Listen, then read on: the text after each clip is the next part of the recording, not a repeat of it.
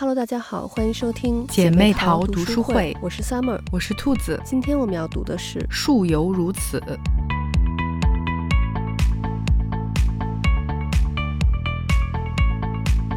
这本书呢是白先勇的散文集。其实我的家族跟白家是有交情的，所以看到他里面写的很多他童年时候的事情呢，就跟我听到我的长辈的事情是有重合的。所以读这本书的时候呢，就会感觉比较亲切，嗯，情感也会放的比较重。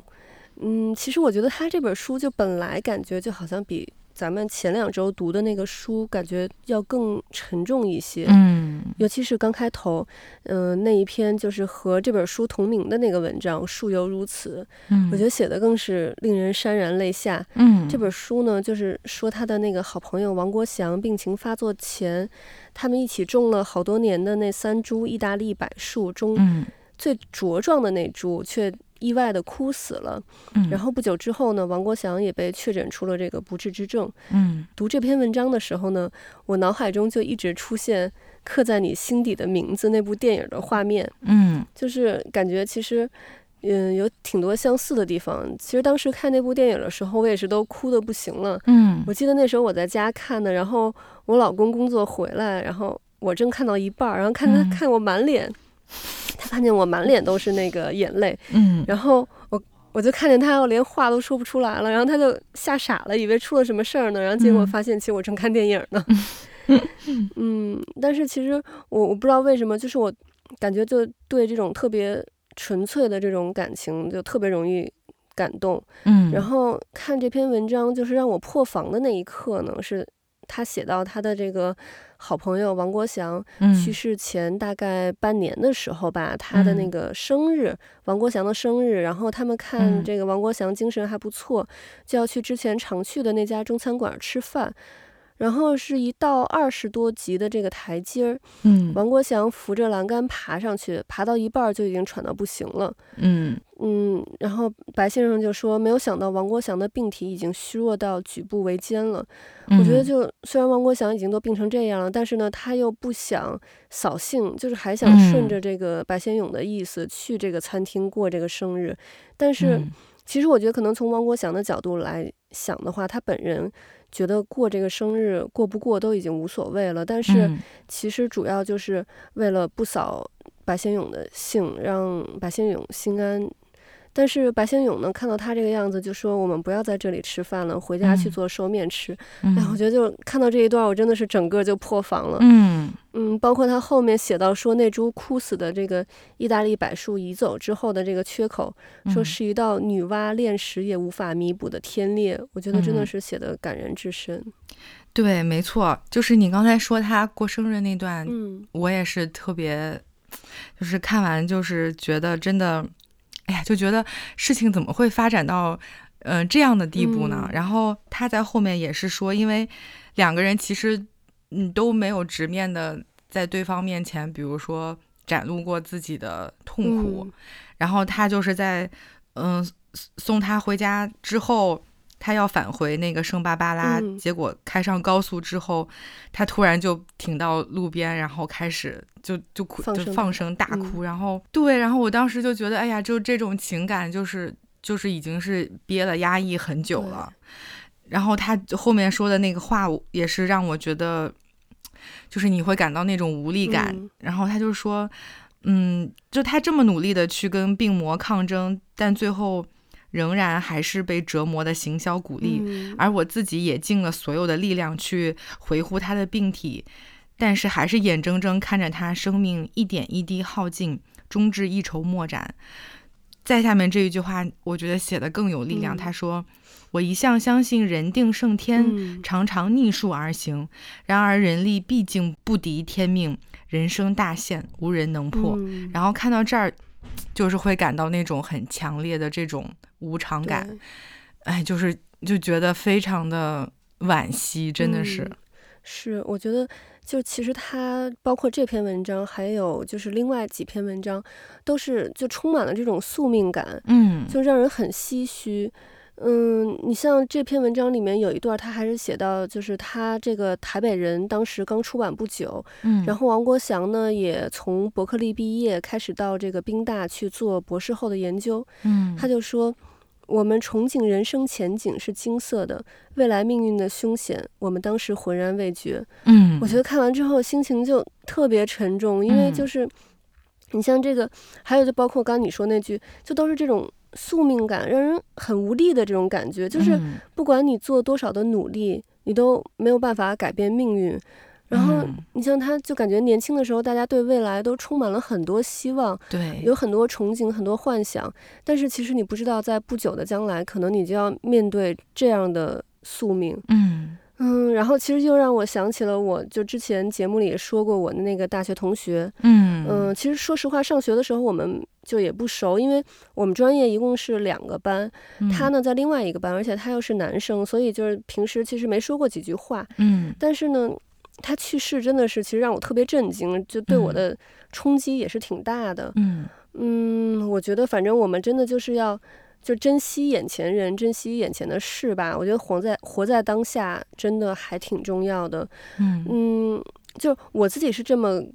跟自己说的，就是说要过的每一秒都没有遗憾。嗯、就是假如下一秒我们就要离开这个世界了，就不要说我还有很多遗憾，还有很多事情没有做。嗯，但是其实这个是挺难的，尤其我现在有了孩子，就之前我还不觉得。嗯，之前我真的觉得就是啊，我活的每一秒我都没有遗憾，就是我，所以我并不畏惧死亡，就很坦然的那种。但是有了孩子呢，真的就是。想再多陪他们一会儿，就觉得不管多少时间都不够，就想尽量再活得长一点。嗯，不过我觉得也许就等他们长大了，其实也不希望我们活的时间太长，不然要是活个一百多岁什么的，可能也是挺烦人的。嗯，但是我觉得你说的很对，就是嗯，其实就是看书会让我们重新思考，嗯，我们想要过一个怎么样的人生。对就像你刚才说的，就是要。活抓活在当下，特别是像这几年因为疫情的原因，嗯、其实我们也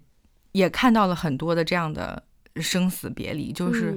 可能有一些事情你终究是没有办法敌过。对，嗯，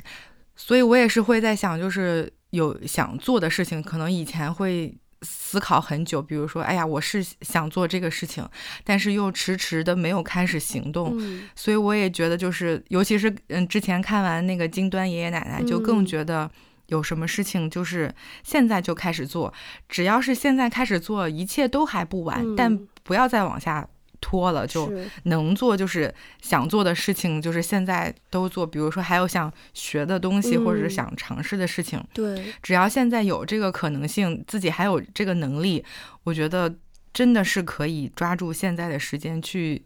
去做它。嗯嗯，不要再等到后面，可能真的就成为了自己的一生的一个遗憾了。是，没错。嗯，我觉得就是，其实咱们中国人普遍就是传统上来说。喜欢过这种储蓄式的生活，嗯、就是说我一定要先挣到多少多少的钱，或者我一定要怎么怎么样。嗯、呃，我年轻的时候多努力，然后到多少岁之后，我就可以享受人生了，就是这种储蓄式的生活。嗯、呃，那可能就是嗯、呃，现代的年轻人，或者说可能西方的人呢，他们就是觉得我就是要当下。过的就是让自己满意，嗯，嗯，他可能不会去想之后的生活。当然，这其实这两种生活方式各有各的好处。你像这个疫情，其实我觉得就体现出来了，这个这种储蓄式的生活其实还是有好处的，就是我们可以封城，就是这么长时间，然后大家还是就是能活得下去。嗯、但像外国人，可能就是他一周如果没有收入的话，他就活不下去了。嗯，但是其实如果就是嗯，就是我觉得可以中和一下这两种生生活方式，就是。嗯也不要太就是压抑自己现在的生活，还是要尽量的去享受生活。嗯，对，就是我觉得在自己力所能及的范围之内，呃，是可以好好生活的。嗯，我觉得也是，我觉得其实，呃，工作了之后，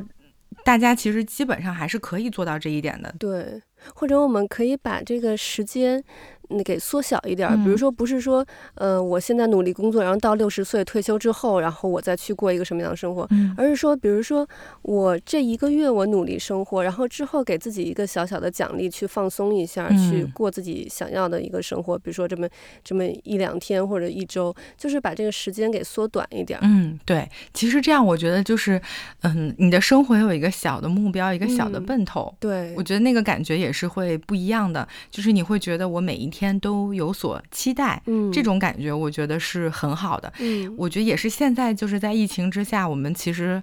很需要的一种这样的一种感受，就是你会觉得我们依然还是有希望的。嗯，我觉得这个特别重要。所以生活中有一些小美好，可能在平常看来你会觉得它是不实用的，嗯，但我觉得在这个时刻，可能就是。你很需要的东西，对，没错。看这本书里头呢，他们写那个创办现代文学这个杂志的故事，嗯，也让我想到了咱们这个 podcast，嗯，其实就是咱们做这个节目也是完全没有收入的嘛，而且还要自己往里头搭钱，比如买设备啊什么的，还得搭时间。但是我觉得真的就是对阅读的这个喜爱，让咱们能支持下去。对，而且我觉得咱们每周就咱俩这么聊聊天，其实也是。帮自己抒发了一下这个情绪，嗯，而且呢，就是我觉得其中如果有任何一个小点对任何人能有一些小小的这个启发或者帮助，我觉得就更好了。而且就是我最开始想做这个 podcast，还有一点原因，就是因为我这边有好几个这个微信群里头呢，就看到大家一天到晚可能都在抱怨这个呀，抱怨那个，就很多负能量，嗯，但是。就虽然我的生活也并不是没有烦恼，但我觉得生活中其实还是有很多小美好、小确幸的。嗯，我觉得这个世界还是有很多正能量的这个东西的。嗯，我也是想给大家传递一点正能量。嗯，但是就我发现，其实有时候咱们讲着讲着也会有各种各样的情绪出来，但是 总体上我还是想让大家感受到一个正能量的。是是是，就是像有一句话，我觉得说的特别对，就是这个世界不缺乏美，然后缺少的是发现美的眼睛。嗯，我就觉得。这个其实是很重要的，包括像我们看这些大师写的文章，嗯、他其实也是说，嗯，不要怨天尤人。嗯、其实有一些我们之前读过的，包括像心理学方面的书，嗯，他其实想阐释的也是这么一个很简单的观点，嗯、因为我们可能。就是像出生，我们是没有办法选择的。有可能我们不是每一个人从小都的环境或者说成长的体验都是很好的，嗯，可能总是会有这样那样的不完美的地方。嗯，但是如果你总是抓着这些，嗯、呃，让你觉得不好的点，你会人是很有可能会把这种情绪无限制的放大的。嗯嗯，但是如果我们把他的注意力放在一些。嗯、呃，更美好的事情上，或者说能让我们汲取到更积极的能量的地方，它带给你的改变肯定是不一样的。嗯，所以我觉得我们也是应该，嗯、呃，向这些前人学习，就是不去怨天尤人。嗯嗯，尽可能的尽我们自己的力量去改善我们自己。呃，我们本身也好，包括我们的呃生活的条件和环境也好。还有就是这种心境，就是这种对待生活的态度。嗯，你看咱们看的这三个大师，其实真的都人生其实经历了很多的波折。嗯，是。我觉得比我们现在就是经历过的这些东西，其实要更困难一些。嗯，但他们。都挺过来了，还会有这么大的成就。其实我觉得这和他们对待这些事情的心态是非常重要的。嗯，所以我就觉得，哎呀，好的心态是王道。这句话真的是很有道理。对，尤其是我们现在又在经历这样很特殊的时期，嗯，所以要调整好自己的心态，用一种更积极的去发现生活美的这种心态来面对生活，我觉得是非常非常。重要的，嗯嗯，无论你是就是生活在外地，还是呃像生活在牛棚，像那个年代生活在牛棚，嗯、我觉得真的是我们现在是没有办法想象的，嗯、但是他们依然都挺过来了。我觉得我们为什么不可以呢？对，我觉得其实阅读是一个特别好的一个方法，嗯、让人能度过困境。嗯、呃，你像他这本书里头。有一段话我写的，我觉得特别好，就是都想当成咱们这个 podcast 的那个，就是感觉跟咱们节目的宗旨是一样的。嗯，他说文学很重要的一点就是教育人要有同情之心、悲悯之情，嗯，懂得原来书中人的困境痛苦我也有，我也要经过，突然间会兴起众生平等的感受。其实这也就是宗教情感，有了宗教情感，文学才会达到最高境界。还有一点，文学教人懂得欣赏美。如何看夕阳？如何看月亮？如何看花开花落、潮来潮往？什么是泪眼问花，花不语？什么是一江春水向东流？教人如何用诗人的眼睛去看大千世界？我觉得这段真的是写到我心窝里头了。就是咱们其实一直倡导大家去阅读，但是。我觉得白先生这段话一下就写出了这个阅读的意义所在。嗯，就像咱们之前所说的，这个诗和远方在阅读里都能找到。嗯，我觉得远方指的其实就是旅行，能让人长见识啊。但是这个就是白先生所说的那个第一点，就是文学教育人要有同情之心。嗯，就是你看到其实很多人你现在经历的事儿，你觉得已经是就是你受不了了，但实际上很多人可能跟你经历过同样的事情，甚至可能比你还苦。那你看到之后，你就。就不会觉得自己有那么的苦，嗯、你就就是比较好度过那段就是你觉得过不去的那段时光。嗯嗯，那这个诗呢，诗和远方里的诗呢，指的其实就是第二点，这个文学教人懂得欣赏美。嗯，就是让你能发现这个生活当中的美，因为可能所有人都看到这个花儿，但是你读过很多书的人，你就。能欣赏到这个花儿它的别样的这种美，嗯，没错，就是它会让你更。嗯、呃，多角度，或者说你再看这朵花，嗯、你会看出来它不一样的地方。对，因为你对它倾注了你的思想在里面。嗯，像它那里面讲那个昆曲也是，就是他们看那个昆曲，然后都是文学水平很高的人，但他们就是看的特别感动嘛。然后他们就问这个呃，我记得是上昆的这个人，然后就上海昆剧院的这个人，嗯、然后问说为什么，然后。当时那个人就说：“说看的这个人呢，都有些水准，大家都有自己的隐痛创伤，各怀心事，通通给你勾起来了。嗯，其实有时候就是你可能看了一些文学作品之后，你再去看这些世间万物的这个你平常日常生活中的这些东西，你看的角度就不一样了。嗯，对，没错，是这样的。然后。”你说的这个，我就想到他在另一篇文章里面也也说了他对呃文学的这个看法，嗯、是当时他去嗯、呃、香港城大给当时的香港的中学生做了一次讲座，嗯、然后他在里面就说，他说如果你在。青少年的时候对文学有相当的爱好，它可能是你一生中最美的追求和回忆。嗯，文学或许不能帮助一个国家的工业或商业发展，但文学是有用的，它是一种情感教育。想做一个完整的人，文学教育是非常重要的。它可以培养你的美感、对人生的看法、对人的认识。它在这方面的贡献最大，不是别的东西所能替代的。音乐比较抽象，而文学却很实在，它对人生更为接近。哎呀，我就觉得他这个说的特别好，其实跟你刚才说的那个是一样的意思的。嗯，嗯，确实，我也觉得就是情感教育其实是很重要的。嗯，就像我们会说，就是要倡导大家要有更多的这种同理心，呃，和大家在沟通的时候要注意会。比如说，我们要变换角色呀，会站在对方的考角度来考虑问题。其实这些都是我们现在的呃年轻人，包括小朋友成长的时期是非常需要的。那这种情感教育，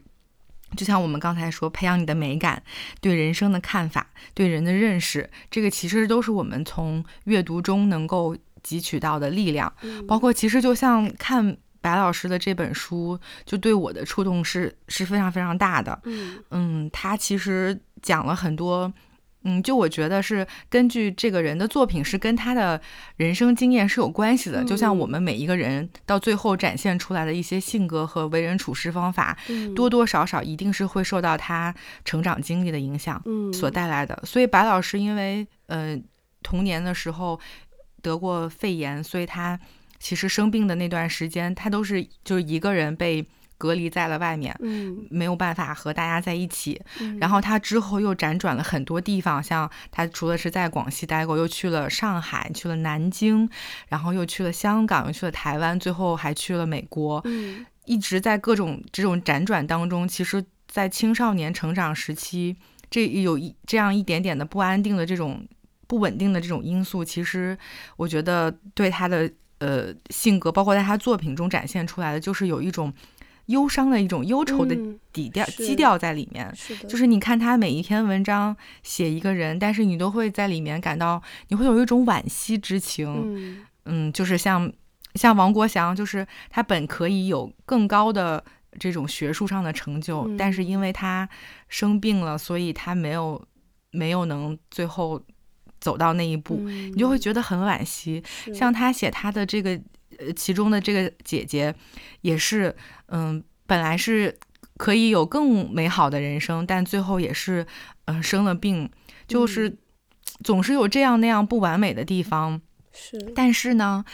你在这种惋惜之情之下，你又能看到，那就是作为一个人生命的那种韧性。我觉得这种韧性又是会让你觉得。很励志的，就是嗯，白老师经历过这么多的事情，但是你仍然能在他的作品当中看到了那种呃人性的光芒和这种人生命的韧性，你就会觉得说，哎呀，虽然是有总是有这样那样不完美的地方。但是我们依然还是可以很积极的在生活，包括他对于文学的这种热情、这种热爱，他一直没有放弃，一直在坚持。嗯，所以我觉得坚持下去也是非常非常重要的。不管是做事情，或者是你对于你的爱好，还有包括就是对于生活、对于生命，我们一定要坚持下去。我觉得这个品质也是在我们现在当下的这个时期，其实也是非常非常需要的。嗯，所以我读这本书的时候也也特别有触动。对，刚才你提起王国祥，其实我一直都在想王国祥这个事儿。嗯，哎，我觉得真的就是这种宿命感，是让真的让人很唏嘘。就是其实王国祥他这个病，他在呃上大学的时候得过一次。嗯，当时就是其实认为是就是。呃，存活的几率很小嘛，但是他们就是，呃，用了各种方法把这个病似乎是治好了，嗯，感觉就是大家所有人都松了一口气，然后觉得就是我我这个病就是彻底好了，嗯，我以后再也不会受到这个病的这个困扰了。嗯，结果在三十多年之后，嗯，这个病又突然卷土重来，而且就毫无征兆的。嗯，唉，我觉得真的就是就是这种。宿命感让人很是无力。嗯，对。嗯，但是你确实刚才你说的这个“韧性”这个词，我觉得用的特别好。嗯，就是体现了这种，就是虽然他的文章里头就是有这种淡淡的忧伤，但是就是又体现了这些所有的这些人物的他的这个韧性。其实很多这个香港和台湾这边的作家，包括电影，我发现也都是这种调性的，就是嗯、呃，有这种。淡淡的这种忧伤，包括他所有的情绪，可能都不是那种大开大合的，嗯，都是那种小情绪，嗯。但是呢，这小情绪里面又是体现了这个，就很多都是描写这种小人物，但是小人物他的这种韧性。嗯，对，我就特别喜欢这种关照小人物的作品，嗯，就是就他能显现出的那种，体现出的那种人性，是非常有穿透力和感染力的，嗯、就是。就会让你产生很强的这种共情，嗯，所以他当时也说，嗯，法国的《解放报》问作家们，就是说为什么要写作？嗯，他说他当时就是说我希望把人类心灵中无言的痛楚转化成文字，嗯，啊，我就觉得他确实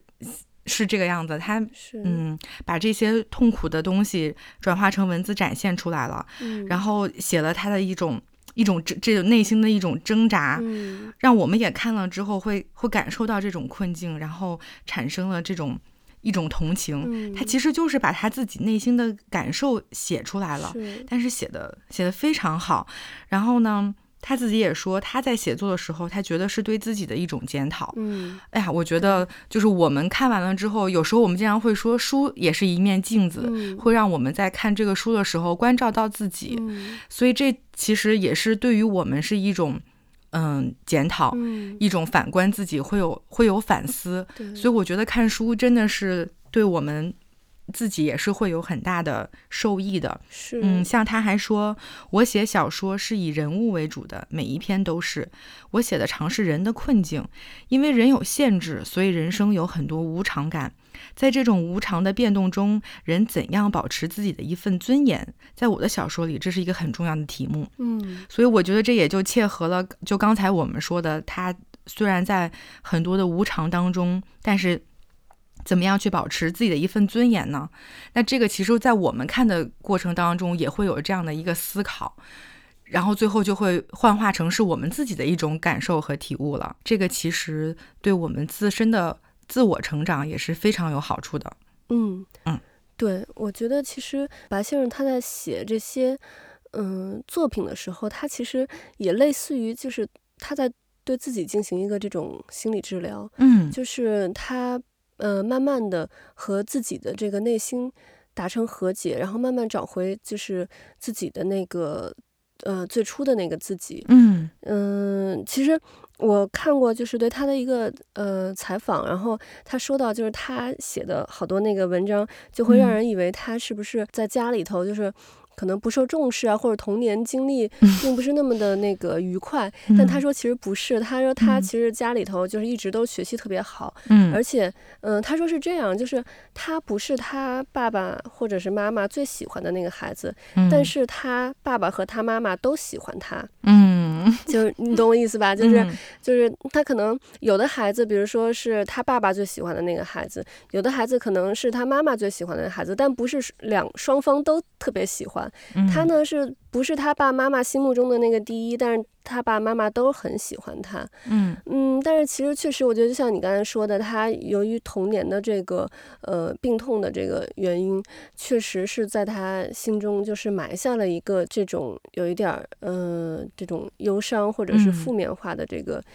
这个影子，所以他也是有的时候可能就是我们在写作的过程当中，我们并不是刻意的，嗯、但是有时候你写着写着，尤其你写小说的时候，就感觉好像就是冥冥之中有一个人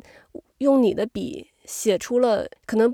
你都不知道是自己所想的那个东西，但他替你回答了你心中的那个疑问。嗯。没错，所以他通过这个写作的这个过程，嗯、就是也是对他自己，就是好像去做了一个这种 therapy 的这种感觉。嗯，是是是，嗯，而且我觉得文学是就是会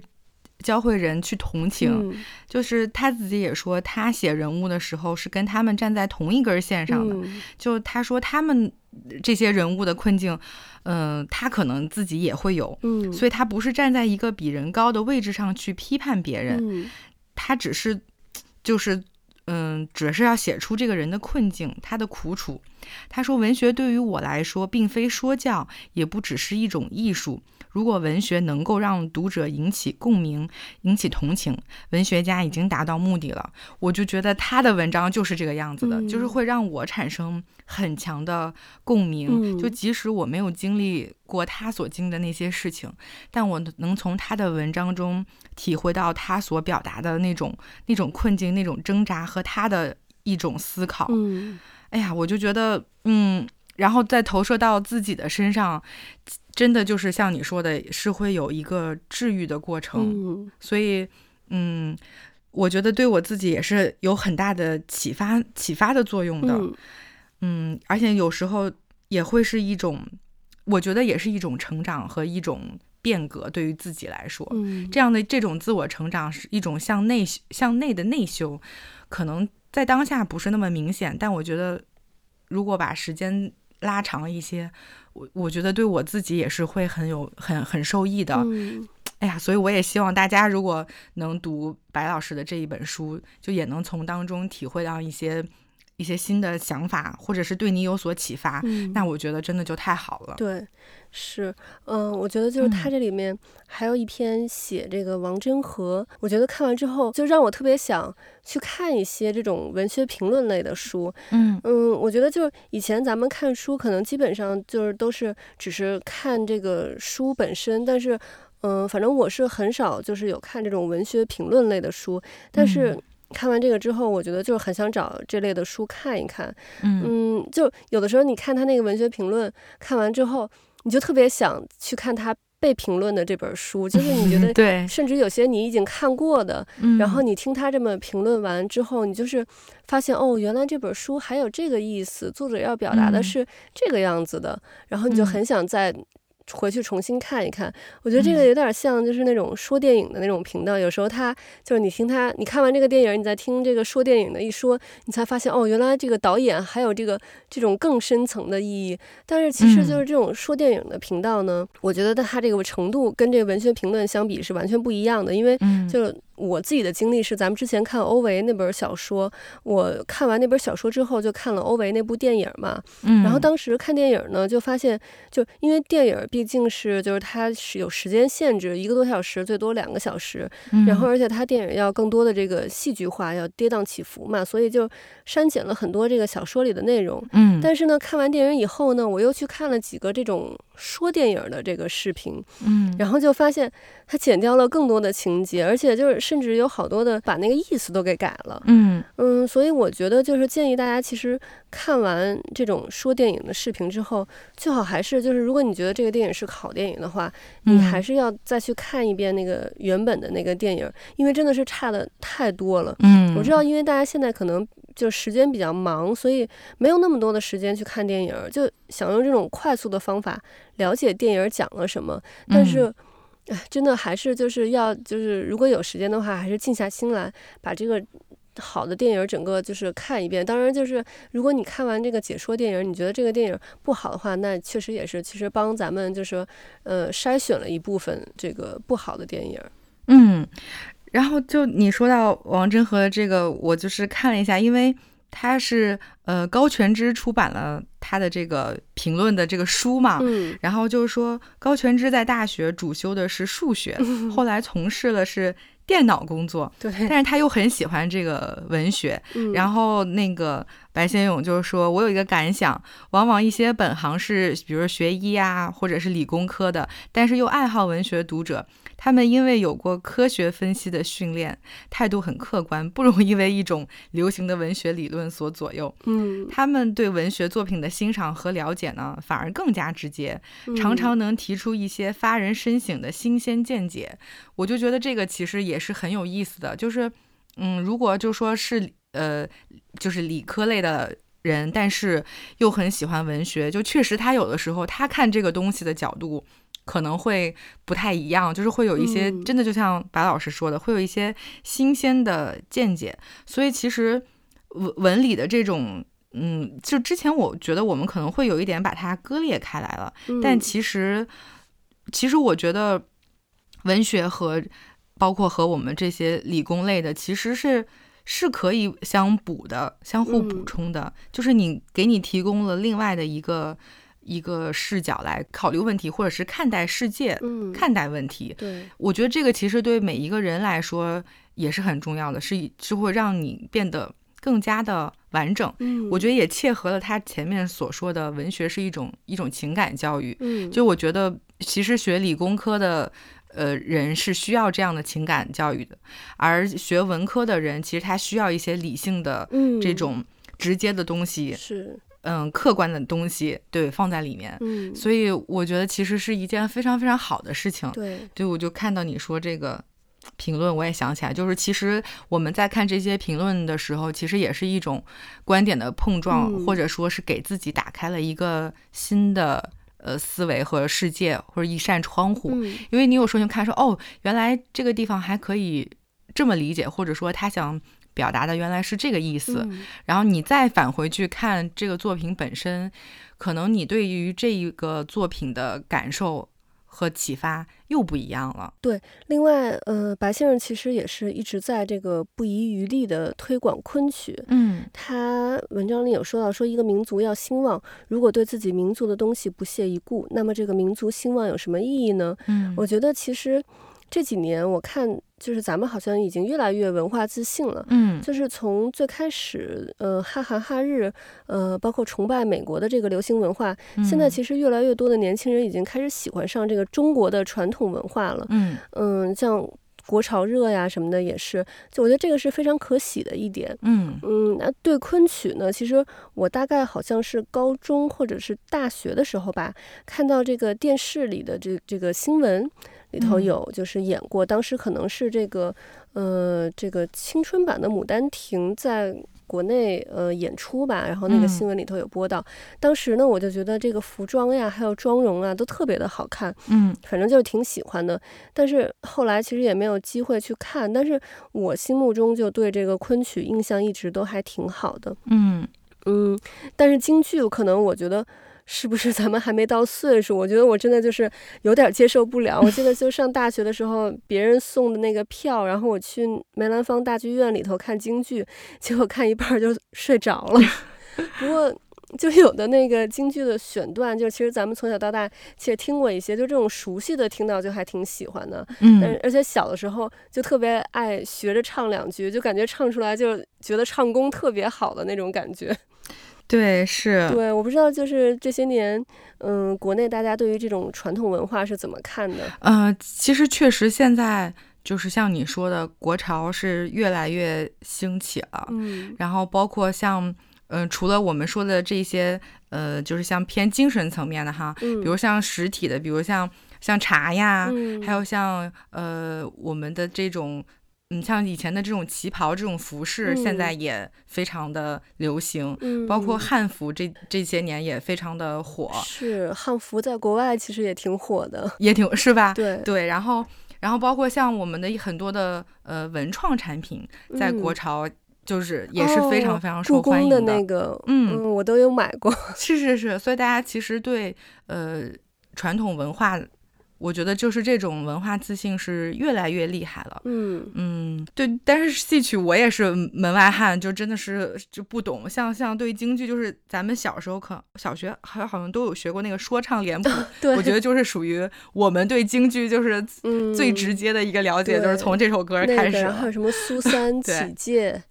那个也是大家都会唱的，啊、对对对好像就是大概这几个。嗯，然后现在就包括像我们的音乐当中，就是呃很多歌手也会加入我们这些传统的文化，把它融入到我们这种现代的音乐当中一种结合，嗯、我觉得也非常的好。包括像把我们很多的诗词跟音乐结合，嗯、然后嗯改编把诗词改编成歌，然后传唱，我觉得都是非常非常好的形式。嗯、其实也都是让我们。更加的对自己的文化有了解，然后也更加的自信。嗯，其实我觉得，首先对于我们自己文化的了解和自信，才能更有利于我们向外去传播我们的文化。对，所以我觉得这是一件非常非常好的事情。嗯，嗯对，我记得好像之前是你们做的那个节目吧，《国家宝藏》。嗯，对对，《国家宝藏》。然后后来还有《经典永流传》嗯，我觉得那个也特别好，嗯、都特别好那几个节目。对，所以我觉得像像从故宫。故宫开始做这种文创产品，